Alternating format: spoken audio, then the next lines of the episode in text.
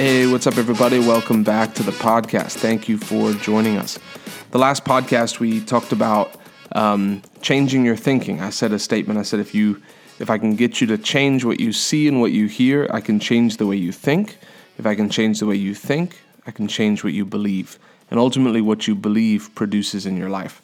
So today we're going to talk about the mindsets of a champion, and I know this is going to help you. I did sales, door to door sales for uh, about 12 years.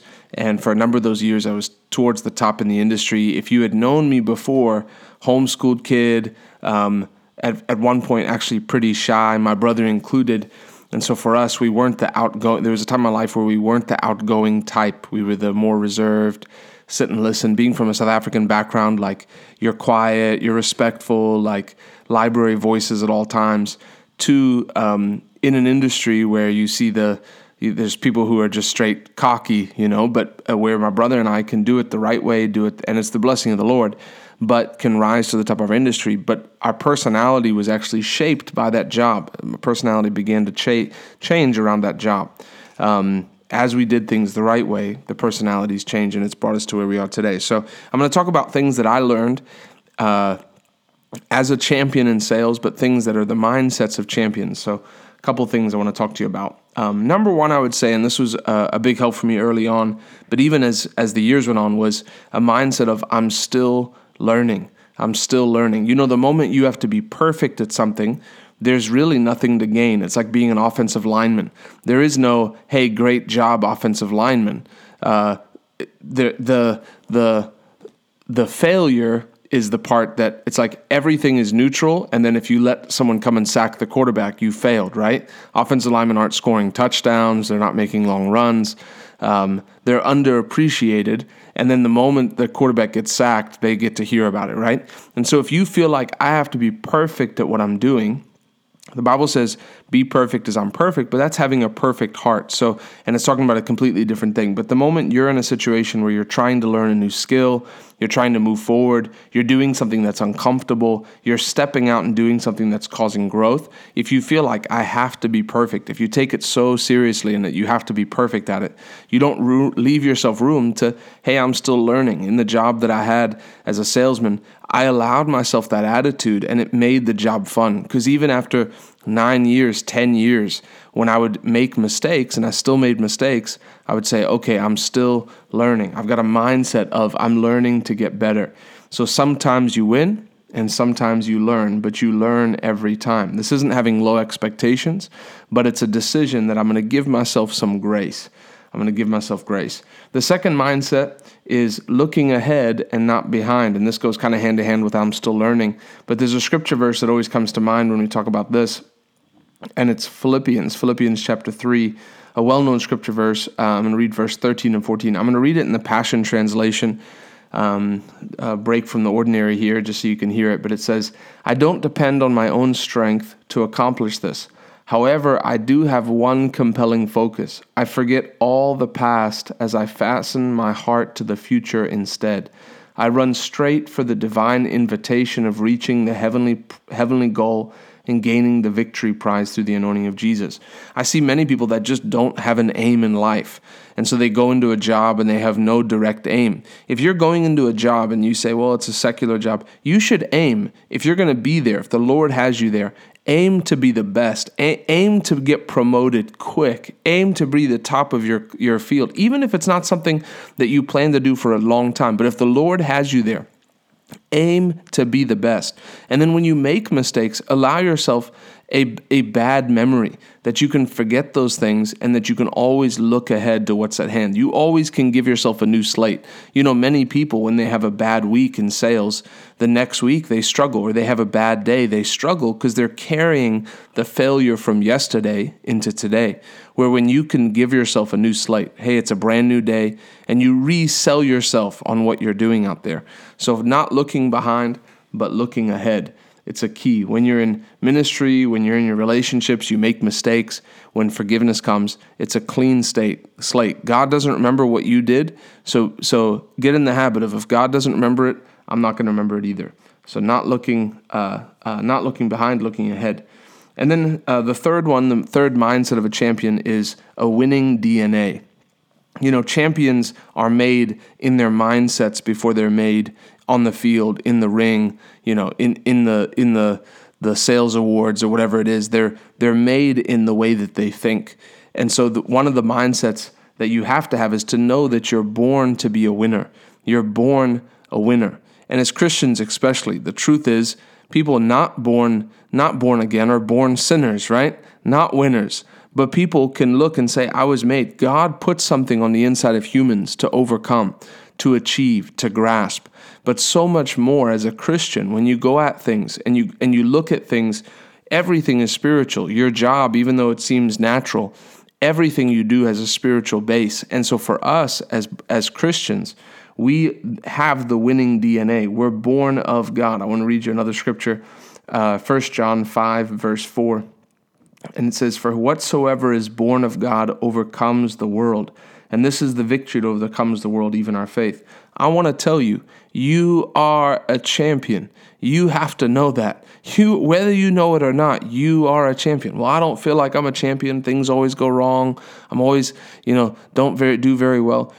Have the mindset of a champion. I don't know if you guys have seen that movie, uh, Nacho Libre, one of my my favorites. But there's a there's this uh, his competition Nacho Libre's main competition is this wrestler named Ramses. And uh, if you've seen the movie you're probably smiling as I talk about this but Ramses is is there and he's this huge this huge guy. But there's a scene where this Ramses guy is getting a massage before a fight and the guy's massaging him saying Ramses is number 1 Ramses arms are number 1 Ramses' arms are number one. Ramses' skin is number one. Ramses' head is number one. You know, whatever. And and it seems silly, but having this identity that I'm a winner. Hey, Christ is on the inside of me. That I can do all things through Christ Jesus. If fear tries to come in, when fear comes, it's not a time to back off. Fear is a time that you get to use the Word of God and confront the fear. Fear is a spirit, it comes to tempt you to be afraid. And so then you say, No, I can do all things through Christ Jesus. Do you know who my Father is? I'm born of God. I'm a winner. I have the DNA of winning. I may have been born a sinner, but now I'm a winner. I'm number one. Ryan's number one. Ryan's arms are number one. Ryan's elbows are number one. Ryan's kneecaps are number one. I'm number one, right? I have the mind of Christ. Ryan's mind is number one. And, and you, you, you put on the inside of you, you always bring your thoughts back to I am a champion. And then the fourth one is, is the mindset of attacking what makes you afraid. Attack fear. You know, fear is something that you have to deal with. Fear doesn't go away with time. Fear is something you have to attack. When fear tries to come and attack you, you decide, I'm going to attack fear. You know, fear, it's fu- funny, I was listening to um, a preacher today and he started talking about fear and he said, God says in the word so many times, do not be afraid. He said, because the devil can smell fear. Fear allows the devil that he knows he can attack you. He smells fear. So he works in fear first and then the door opens. There's a scripture in Isaiah that says, You will be established in righteousness. You shall be far from oppression, for you shall not fear. The cause of the oppression is because fear comes in. And so God wants to make it that you're fearless in any situation, fearless. This guy begins to talk, this preacher, heard this today, begins to talk and he says, You know, uh, doctors will tell you, scientists will tell you that, that fear actually has a scent that if a dog runs at somebody, if it's going to attack the person, if that person's afraid, if that person turns to run away, it'll attack that person. But if that person stands their ground, it may it may you know it may take a quick bite at them, it may something. But if that person stands their ground and is not afraid, that dog's not to like the dog's it, turning and running away is, is not the thing that you want to do. And it's funny, I heard that today, but yesterday uh, I went to go do a funeral, my first funeral, um, and I was at the funeral parlor, funeral home, and we parked in the parking lot, and there's a little park area. And I went to go throw away one of Luke's uh, diapers, right? And there was a little trash can in the park. And I walked in, there's a family in there, and this pit bull uh, mutt mix, right? This pit bull mutt um, is on a leash, but it's not being held onto. And I guess they didn't see me in there. And the dog runs at me and starts charging me. And I'm not afraid of dogs. Not at all. I've been around dogs for a long time. I've been bitten a few times, but I've been around dogs a long time. I'm not afraid. And this dog runs at me, and I just stand my ground. I'm wearing a suit. I just stand my ground. And the dog comes and actually, uh, and I just stood there and I looked at it. And there was honestly no fear. This dog's running at me, c- calm. Looking back, I'm actually, I don't know if surprised is the word, but like just calm. This dog runs, bites, it bit me, bit me on my leg. And then after that, I'm no longer just standing there calm. Now I'm ready to fight back. So I lift up my foot. The dog comes, the dog like hesitates, but comes back. I kicked the dog in the face and it bit into my shoe. And by that, by that point, it turned and went the other direction, and the owner came and grabbed the dog. But there was no fear. And if I had turned and run, that thing would have grabbed my leg and held on tight. This thing was a big, mean, vicious, ugly dog. One of the ones that I just wish could be put down today. One of those. I actually had the power to do it and I didn't use it. Dog bites you, gets put down. But anyway, attack fear. Whatever makes you nervous, go after it. If something legitimately scares you, go after it. There's people, uh, I've heard stories of people who had a fear of elevators, close spaces. And so what they do? They go and put themselves in an elevator and they ride the elevator all day until their fear is gone. An actual fear of heights. Now, I'm not telling you like if you have a fear of snakes, there's help, there's, I'm not saying there's a healthy, like, there's a healthy caution. Like, I have a fear Someone says, I have a fear of putting my hand on a hot stove. No, that's a good, healthy caution. But if, if there's a fear that's like grips you, then go deal with it. If it's people have actual fears for bugs, like a bug, you know, a cockroach can't actually hurt you. I mean, it can freak you out. I don't like it. I'm not trying to hang out with cockroaches, but it can't hurt you. It shouldn't grip you to the point of fear. And so there's things, attack it, whatever it is. In sales, if people, to, to get rid of the nerves, we would call it eat the frog, right? If you have a list of 10 things to do today, what is the hardest one? What's the thing that you're most nervous to do? Do that first. If you had 10 things to do and one of them was eat eating a frog, well, man, I just want to put off eating the frog. You put it off, you put it off, and at the end of the day, you're faced with this frog.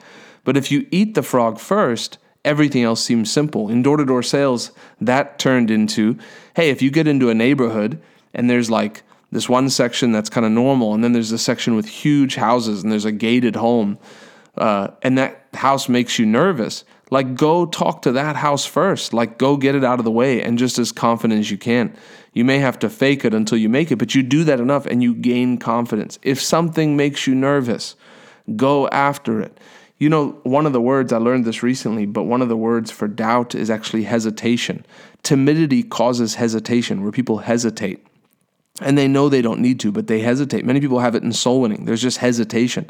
One of the words for for doubt is hesitation. Doubt can negate your faith, but it's hesitation. It's I go to do it, but I just don't, and I, and then people back down. And so it's making a decision. This is a mindset of a champion. This is what separates regular people from champions. Is if it makes me nervous, I'm going to do it until it doesn't make me nervous anymore. But attack it. Be a champion this year. Let this year be the last year that you that you keep fear and see yourself rise. I love you. We'll see you on the next podcast.